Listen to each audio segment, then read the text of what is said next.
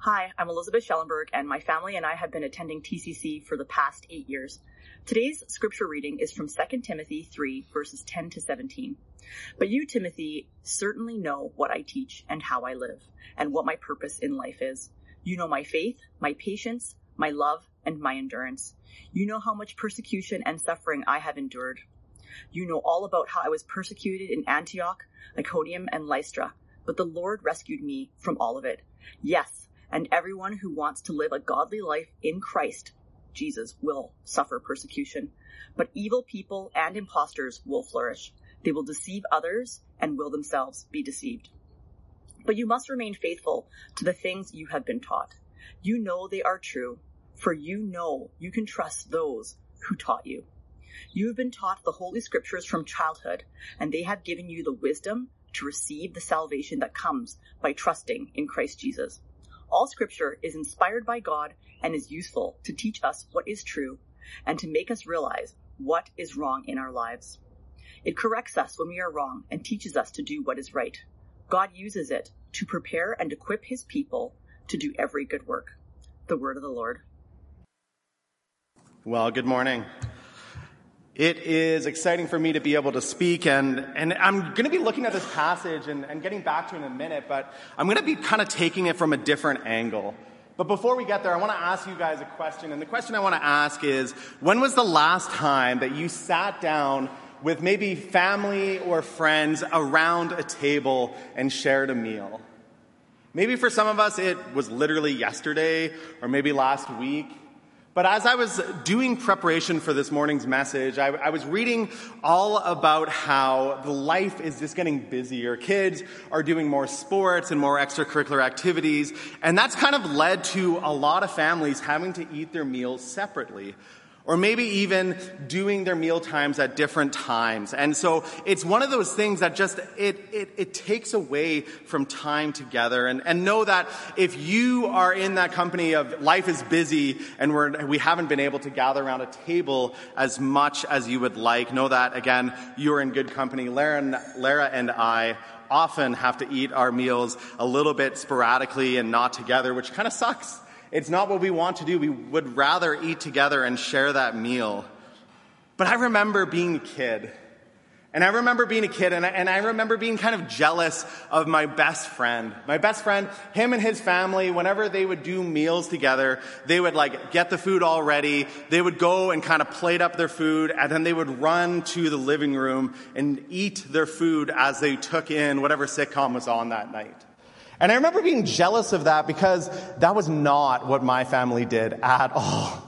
Every time we ate a meal, you needed to come and sit around my parents' oak table. And dinner would be served on these serving plates, and you would have to scoop up. And then before we could even eat, everyone would have to hold hands, which is the worst, especially when your siblings are beside you and you had like a little spat with them, and you're like, I am not holding your hand. Meanwhile, dad's gazing at you like, you will hold your brother's hand. Do you hear me? I'm like, oh, fine. And you have to hold their hands and then they're squeezing hard, just trying to give you the gears. And you're like, oh. Meanwhile, dad's praying and he, you know if you say anything, he's going to give you the dirty look. Like, how dare you? We are praying and talking to God. But I remember like all that. And, and, and, and I think part of my parents' vision with us eating around a table every time that we could was to connect was to actually talk about our days, to share what was going on. And for my parents, I'm sure it was like, part of it was to actually find out, like, how are you actually doing? What's going on in your life? I know that as soon as we're done this meal, you are going to go off, all of you, and there's six of us in different directions. And it's going to be hard for them to really have a conversation with each and every single one of us. And so we would gather around that table, and my parents would ask questions Hey, how was your day? What's going on in your life? What's, what's one thing you're looking forward to this week? And then my parents, my dad would share about his day, and my mom would share about her day. And we would just talk. And I remember there was a lot of good memories with that around a table, gathering together. And what really took place around that table, though, it, it was real. It felt real and it was real. We as individuals were coming together regardless of what was occurring, regardless of the circumstances of the day, regardless of how you felt about your siblings. We were coming together as a family and we were going to share a meal and talk together. And looking back on this, I, I actually love the fact that my parents did that that they made us sit together even when we weren't having a good day, even when we weren't necessarily getting along together. We came together as a family. And it kind of reminds me of the scene from Pixar's Inside Out. Riley, the daughter and main character of the show, is struggling with her recent move, and she feels like her joy is starting to slip away as she confronts the new reality of a new home, a new school, and a new life. Let's watch the scene together acting so weird. Why is she acting so weird? What do you expect? All the islands are down. Joy would know what to do. That's it. Until she gets back, we just do what Joy would do. Great idea. Anger, fear, disgust. How are we supposed to be happy? Hey, Riley. I've got good news. I found a junior hockey league right here in San Francisco, and get this tryouts are tomorrow after school. What luck, right? Hockey. Uh oh. What do we do? Guys, uh, this, uh, here, you, you pretend to be Joy. Won't it be great to be back out on the ice? Oh, yeah. That sounds fantastic. What was that? That wasn't anything like Joy. Uh, because I'm not Joy? Yeah, no kidding. Did you guys pick up on that? Uh, sure did. Something's wrong. Should we ask her? Let's probe, but keep it subtle so she doesn't notice. So, how was the first day of school? She's probing us. I'm done. You pretend to be Joy. What? Okay. Um, hmm. It was fine, I guess. I don't know. Oh, very smooth. That was just like Joy. Something is definitely going on. She's never acted like this before. What should we do? We're gonna find out what's happening, but we'll need support. Signal the husband. Ahem.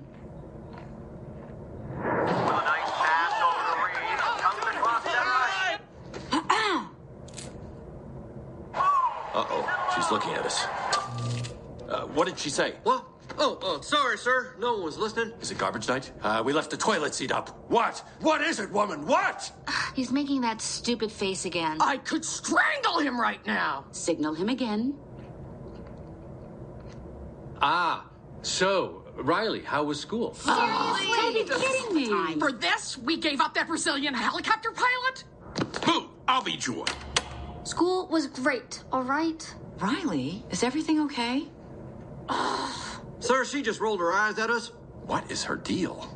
All right, make a show of force. I don't want to have to put the foot down. No, not the foot. Riley, I do not like this new attitude. Oh, I'll show you attitude. No, no, no, no, no. Stay happy. What is your problem? Just leave me alone. Sir, reporting high levels of sass. Take it to DEFCON 2. You heard that, gentlemen? DEFCON 2. Listen, young lady, I don't know where this disrespectful attitude came from. You want a piece of this, Pops? Come and get it. Yeah, well, well. Here it comes. Prepare the foot. Keys to sector position. Ready to launch on your command, sir. Just shut up! Fire! That's it. Go to your room. Now. Foot is down. The foot is down. Good job, gentlemen. That could have been a disaster. Well, that was a disaster. Come, fly with me, gatinha.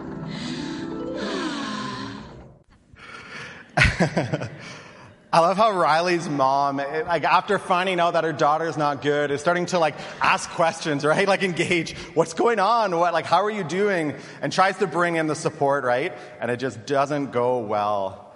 But man, I, I like, it's one of those moments in life when we're sitting down together, sharing a meal. There, there's something special about that. And for this family, they're beginning to ask questions. And I think that asking questions piece is, is just so important.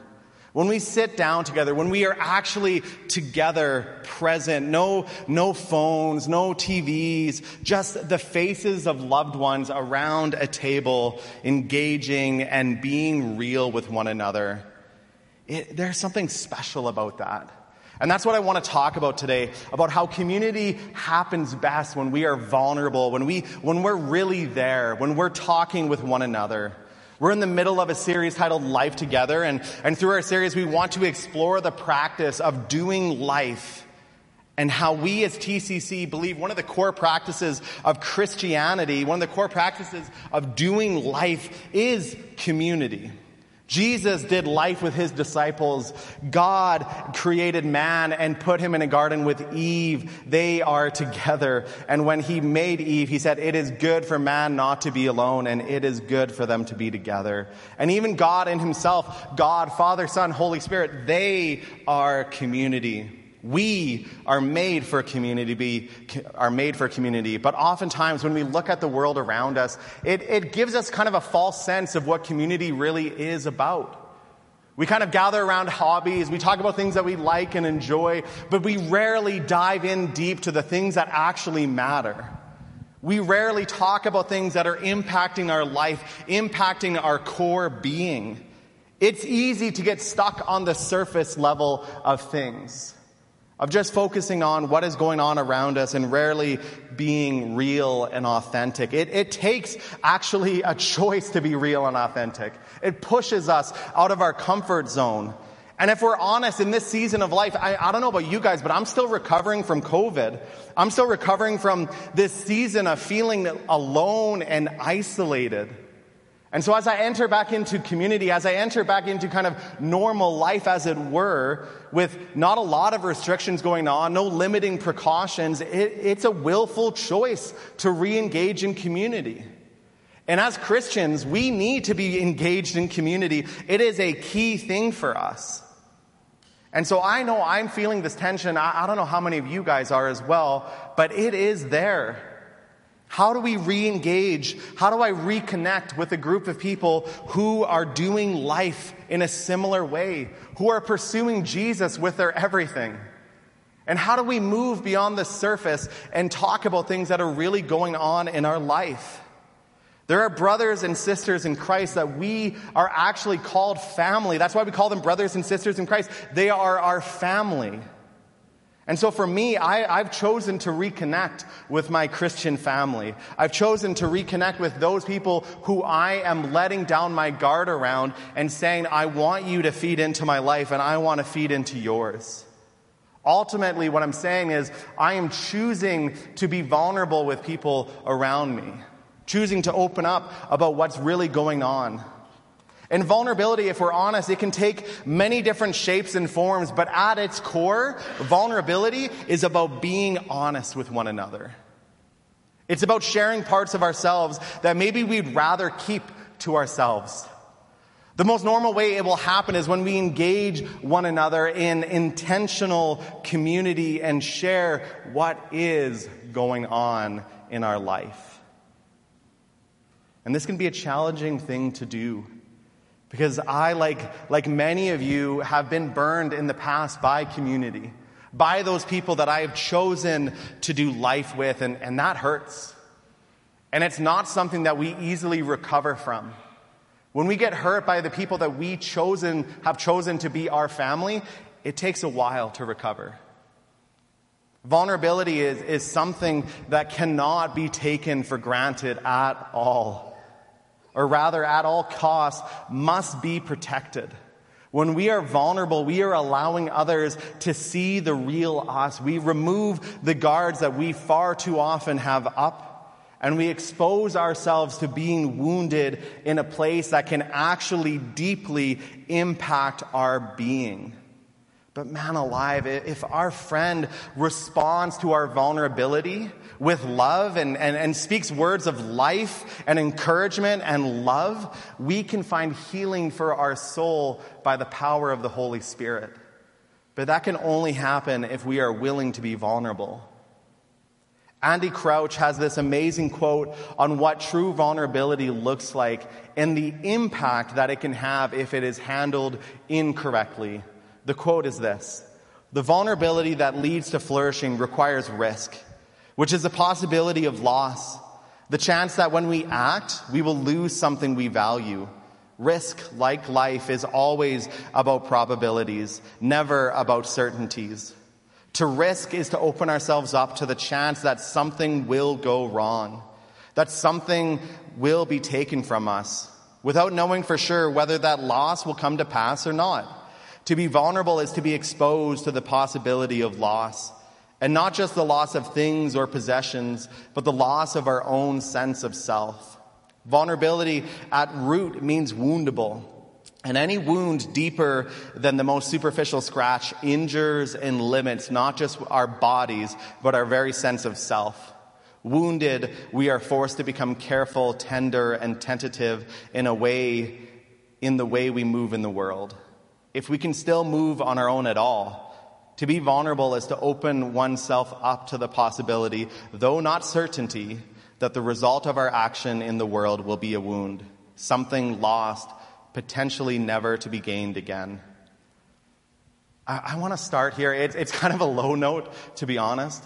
But I want to acknowledge the fact that there are people in our community at TCC who have been wounded. That we have been vulnerable with people. We've opened our lives to people. And we have not had people respect that or cherish that how they should. They have wounded us. And to overlook that, it might be what's holding us back from community. If you have a wound that has happened because you have been vulnerable with someone and they didn't respect it, that wound needs to be healed. It needs to be addressed. It needs to be looked at because it is going to hold you back from engaging in Christian community if you don't deal with it, if you don't actually work on it, if you don't look at it. Ignoring it cannot be an option. I recently had a student come up to me just this last week and share how he was wounded by someone he considered a close friend. And it really hurt. It really hurt that it happened. And as he shared, he, he told me it actually happened at youth group. That it happened in the middle of a small group time, that he shared something, and then that person that he shared with went and began gossiping behind his back about him. To say that I was heartbroken is an understatement. It really was not a good thing to hear. And my heart went out for my student that he was going through this tough time. I desire for Here Youth, our youth group at TCC, to be a safe place for our students. But you know what? As I told him, I want to tell you the same thing. Putting yourself out there is a risk.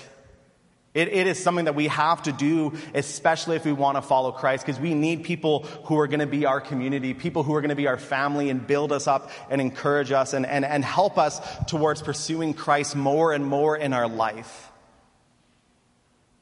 And sometimes there are going to be people who abuse that. There are going to be people who take advantage of that.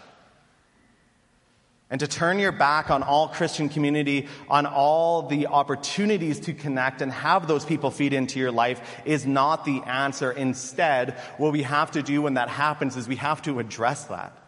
We have to go to that person and lovingly try to correct it.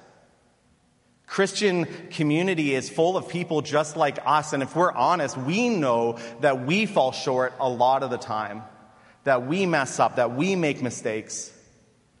Even though we're doing our best to pursue Christ with our everything, we often stumble and fall short. We miss the mark. We betray confidences sometimes.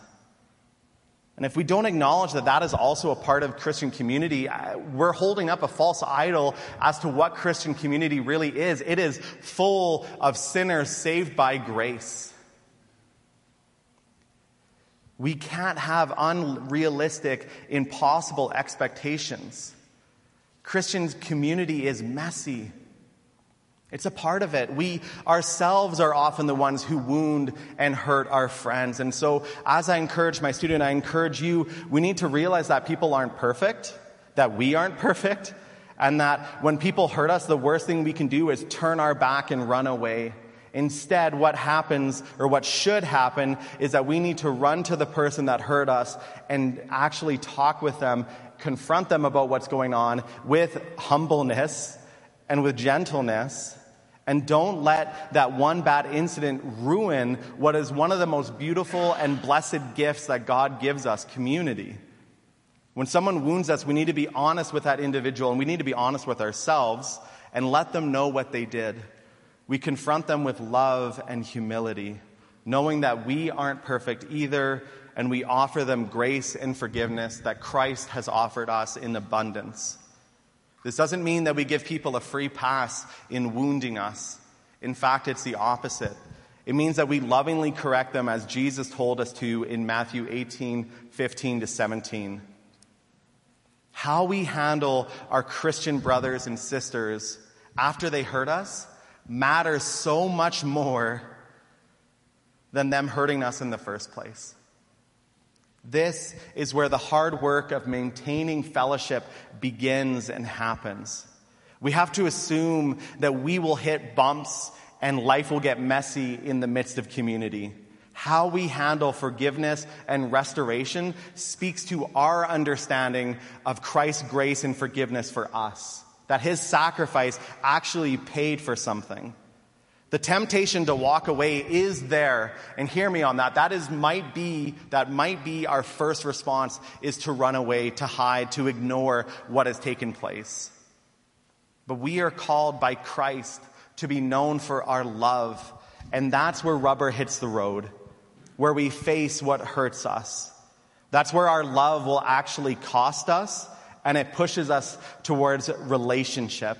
And that provides the opportunity for true vulnerability. So, what does Christian community look like? This is all a part of Christian community. The first step in doing life together is really just that. It's actually doing life together. We need to do life together. And for some of us here today, if all you hear is an invitation today back to community after being wounded, that is a great takeaway. That is an amazing thing to walk away with today. Know that whatever has happened to you was wrong, that it shouldn't have happened, and that it's not okay. But please do not allow Satan to rob you one more day of God's rich blessing of community. In fact, I would dare say that if you are not in Christian community, that that's actually an issue. It is something that needs to be a part of your life. As I said before, Jesus demonstrates that with his disciples. He demonstrates it as he does life with his disciples. God, as I said, he and himself is community and he's created us to be a part of community. There are so many passages on this and, and I would encourage you to do a word study if you have time to do so. But I want to focus and continue talking about vulnerability within community. And I want to start by asking you a very simple question. What is your Christian community? What do you do on a regular basis to stay connected to a Christian community? Are you a part of one? And, and hear me on this. Sunday mornings, they're important. This is an important thing in our life. But if this is the only Christian community that you are a part of, you are missing out on true, authentic Christian community. Real life happens when we open ourselves up to one another when we talk about what is really going on in our life.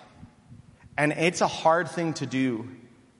But man, it is a blessing to actually be a part of Christian community where we sit down and talk and engage with one another and open ourselves up to having people look in our life and speak into it. We have an awesome opportunity every Sunday morning to do brunch together, and that's a great part of Christian community. But it is tough to have real, authentic conversations around a brunch table when there's so many other conversations happening. So please don't take brunch as your Christian community. Don't take Sunday mornings as your Christian community. Look for it in your day to day life. Who are you talking to on a regular basis? Who are you connecting to? Us as a staff, we, we really want to encourage everyone and we want to encourage you by modeling it ourselves that Christian community looks great as a triad, a three people coming together and sharing what's going on in your life. A small group or a community group is also an amazing place to have community. But don't miss out on what Christian community really is. It's people being authentic, people being real, people being vulnerable with one another, opening up yourself to actually being discipled by one another. Be a part of Christian community. Have heart to heart conversations with one another. The kind of conversations where we open ourselves up to one another and get to know the real one another, the real person behind that person. What their passions are, what their joys are, what their lows and sorrows are. Where we get to see where Christ is at work in their life and we can affirm and encourage them and say, keep going, keep pursuing Christ in this way. Or, hey, I've noticed this. This sin is, is, is actually a reoccurring thing in your life. Let's address that. Let's deal with that together. Let me be there for you when you are struggling. Give me a text when you feel tempted. Give me a text when you are celebrating something and, and rejoicing over something and allow me to rejoice with you in your successes. Authentic community brings grace and forgiveness. It brings healing to our souls. The picture I think of of this type of relationship from the Bible, it's found between Paul and Timothy. Paul and Timothy, they're, they're these two guys, Paul the mentor and Timothy the mentee, who have done life together for a good season of life. They've journeyed together, they've talked, and, and, and, through those conversations and through spending time together, they have actually shared vulnerabilities with one another. They've shared about their life, about what really is going on. And through that, we get a passage like we read today where Paul is feeding into Timothy. He knows his gifts. He knows the things that are going on in his life. He knows his joys and his sorrows. He knows what's going on around him. And he's able to speak into it because of the vulnerability that they've shared with one another, because they've been authentic and real with one another. And Paul uses this passage to speak into Timothy's life, to encourage him Let's read it one more time. If you have your Bibles, go ahead and turn to 2 Timothy chapter 3, verses 10 to 17, and it'll also be on the screen behind me. But you, Timothy, certainly know what I teach and how I live and what my purpose in life is. You know my faith, my patience, my love, and my endurance. You know how much persecution and suffering I have endured you know all about how I was persecuted in Antioch and Lystra, but the Lord rescued me from all of it. Yes, and everyone who wants to live a godly life in Christ Jesus will suffer persecution, but evil people and impostors will flourish. They will deceive others and will themselves be deceived. But you must remain faithful to the things that you have been taught. You know they are true, for you know you can trust those who taught you. You have been taught the Holy Scriptures from childhood, and they have given you the wisdom to receive salvation that comes by trusting Christ Jesus. All scripture is inspired by God and is useful to teach us what is true and to make us realize what is wrong in our lives. It corrects us when we are wrong and teaches us what is right. God uses it to prepare and equip his people to do every good work. Paul, Paul knows Timothy, right? Like, like time and time again, he's talking to Timothy and saying, I know this about you, I know this. But not only is Paul the mentor saying, I know this about you, I know this, he's also saying, Timothy, you know this about me. You have spent enough time with me to know me well, and you know these things about me. We have done life together. Who in your life do you know like Paul knows Timothy? And like Timothy knows Paul? For some of us, we might be able to say our, our spouse. For some of us, we might be able to say a best friend. And that's awesome and, and, and great. But are there others who are in your life that are actually pushing you to Jesus and who are going to challenge you and correct you? And, and I don't know about you, but I, I love my wife, Lara. Like, I, honest to goodness, you'll, I'll, I'll gush over her nonstop if you let me. But there are people that I have in my life, men who I've chosen to say, these are my people who are going to be calling me out, who are going to be providing correction in my life, who are going to be providing blessing and encouragement. People that I have chosen to open up myself to, like Paul and Timothy, and say, You can speak into my life. You can challenge me. Because if I'm honest, at times, as much as I love Lara, sometimes when she points out something, I'm like, ah, I don't know. And I kind of can put up my wall and barrier if I'm being honest, right? We can do that with our spouse once in a while. But with those guys, my triad, I have chosen to say, you guys can speak into my life. You can correct me and challenge me. And sometimes, let's be honest, they say the exact same thing that Lara says. Let's be real. But sometimes hearing it from another voice also encourages me and brings it up as well. They are people who I regularly submit my life to. I've given them permission to speak into my life. Often, when we meet together, we, we end up gathering around a table, whether it's a coffee table or a dining room table. And, and the table has become for us this practical place where we enter into authentic relationship with each other. And it's become a place where we have agreed it is a safe place to be vulnerable with one another, to share what is really going on, to talk about the things that we're not proud of, to talk about the things that we are proud of, to celebrate with one another, to encourage one another, to challenge one another. It is one of the most blessed things that I have in my life. And in a season a few years ago when I was really at my lowest, they were able to surround me and build me back up and put me together and say, Quinn, you are loved, you are a man of God, and continue going down the path that Christ has laid out before you. And without them, I can honestly say that I would still not be, or I would not be in ministry without them. Who are the people in your life that are surrounding you and building into you? Who are the people that you are vulnerable with? The vulnerability that has happened and taken place around a table for us is something that had to be cultivated. It didn't happen overnight we also, all three of us, have chosen and had to continue to choose to put ourselves out there. It took time and space, and, and we've worked on it for many years to build it to be a place where when we gather, we can just dive in and talk about real life. And it all started when Ryan and Brad invited me to join them, to actually be a part of this intentional community. They reached out shortly after I moved to Edmonton and they extended an invitation just to try it out. Quinn, come, come try it for a night, see what you think, and I think it might be really good, but if you want to be a part of it, you have to commit. And that was a part of it too, was actually committing to being a part of something on a regular basis.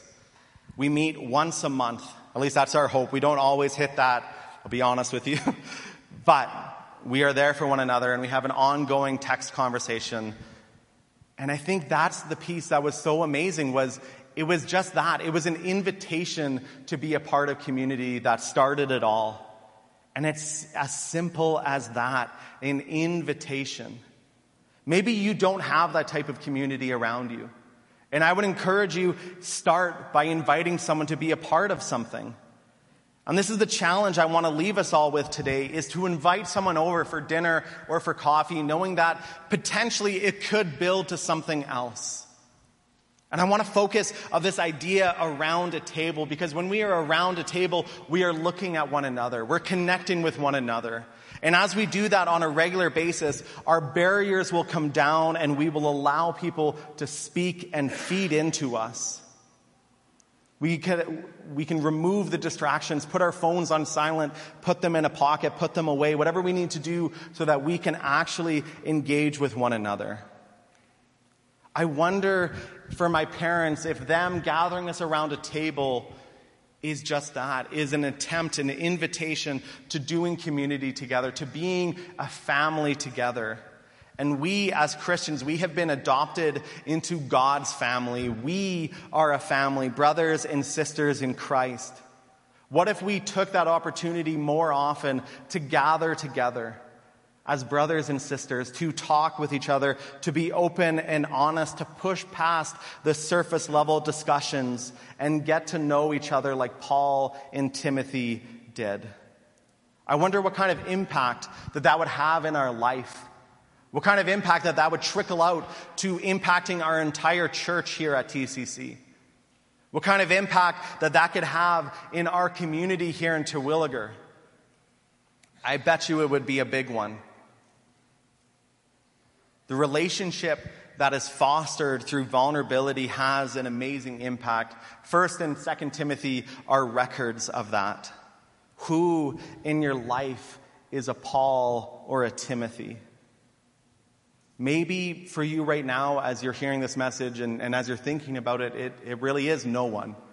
You have some people that you're close friends with, but even them, you, you wouldn't share that dark, dark, deep secret with. Man, we're, we're not meant to have hidden places in our soul. We are meant to be open and to live in the light, to not hide in the shadows. We are called to be people of Christ and to live our life transparently before others. Start that with a small group that you know you can be honest with. Start there. Today's takeaway is I, I want to leave us with three things. Three challenges, three, three encouragements, three, three opportunities to take a step toward vulnerability. The very first one is this. Take that step. Take the very first step and find a Christian community. Find a community group that you can be a part of. You can go back to the Connection Center and meet with Pastor Steve, and he will tell you about community groups that we have started up and are continuing to start up. He will talk about how that is an opportunity for you to connect with people and be real with each other, to actually build those relationships. For others of us this morning, maybe it's an opportunity today to realize that we have been wounded and it's been holding us back from entering into Christian community again. And so if that's you, I would encourage you talk with one of us on staff. We, we, it would be a privilege to be able to talk with you and discuss what's going on, and, and maybe we could just speak some words of life and love and encouragement to you. Maybe we could help you to find that path of healing and restoration.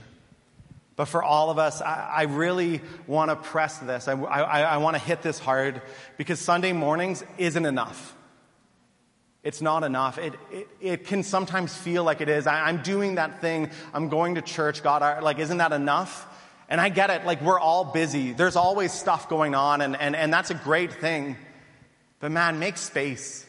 Make space in your life. I, I can honestly tell you when we meet as a triad, it is one of the most important things that I do on a regular basis. It is one of the most important things that impacts me in my discipleship and in my walk with Jesus. I would strongly encourage you don't leave Christian community to just Sunday mornings. It's not enough. Second takeaway is this allow your door to be open. Allow your door to be open. The first practical step in doing life together is welcoming one another into our space, into life into where we live, opening our physical house door and saying, You are welcome to be a part of my life. It is a tough thing to do. It is a challenging thing to do because we are saying, Hey, you can come into my space. You can come into my world. You can come into my life. And for some of us, we are outgoing people, and that is a very natural thing to do. Pastor Steve is one of those people. And there are other of us, others of us, who are more introverted and who say, but I like my space.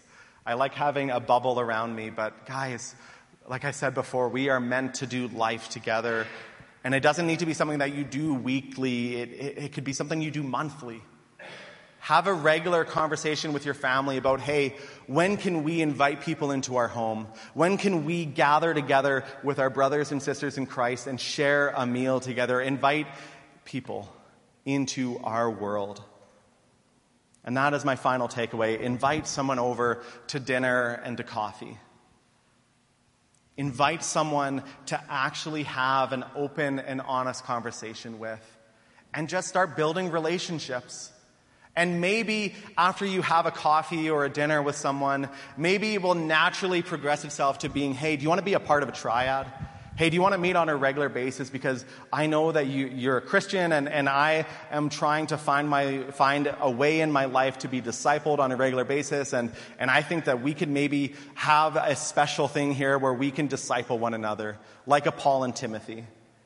And after you build that connection with one person, look for another person and find someone else that you guys can meet with and actually continue to grow with. But the very first thing you need to do is just start by inviting someone. Don't run all the way to the finish line. Start, start at the starting place. Meet and connect. I believe that if we as TCC chose to enter into community with vulnerability, that the impact would be great. That it would, it would be so great that it would impact so many other things. I believe that if we engaged in community with vulnerability, that lives would be changed as we open up to one another. That we would all find a place and a people to whom we belong and finally, that our lives would be so impacted that the world around us would see a difference in us and through us. And I believe that because of the amount of impact that Paul and Timothy had in the world around them. I believe if we lived in community with vulnerability, that Christ would be known because of it, that people would come to faith. This is why I believe community happens best when we are vulnerable with one another. But it's a choice. And it's a choice that we all have to individually make. And I would just lay before you that it's your choice today. And maybe this week is an opportunity to start. I mean, Thanksgiving is right here. We all have a bunch of food in our cupboards, probably. And it's easy to start with people we know, but maybe this morning as you go for brunch and as you sit down, maybe try to find someone you don't know. Maybe you'll find someone to be a part of your triad or your small group or your community group. But just start. I'm going to call the worship team up and, and I'm going to close this in prayer. Heavenly Father, thank you for today. God, I thank you for relationships in the Bible like Paul and Timothy People that we can look at and, and see the impact of people living out their faith. People choosing to pursue you, Jesus. Lord God, for, for each of us here today, you have called us to be a part of community. You've called us to be vulnerable. You've called us to be open and honest. And, and God, that's a scary thing. It's a challenging proposal. But God, the impact that can happen if we choose to engage in community can be so great. If we can choose to be vulnerable, Lord God, you could speak into our lives through our brothers and sisters. God, we believe that every Christian has the Holy Spirit inside them. And so as we meet with our brothers and sisters, you are given permission to speak. Lord, I pray for each of us that we would open ourselves up to that opportunity. Lord, for those of us who have been wounded in the past, those of us who have been burned by community, I, I pray, Lord God, that you would just, that you would provide healing, that you would provide boldness to actually confront that issue. And by the power of Jesus, I just proclaim healing over that healing over your soul if you are carrying a wound.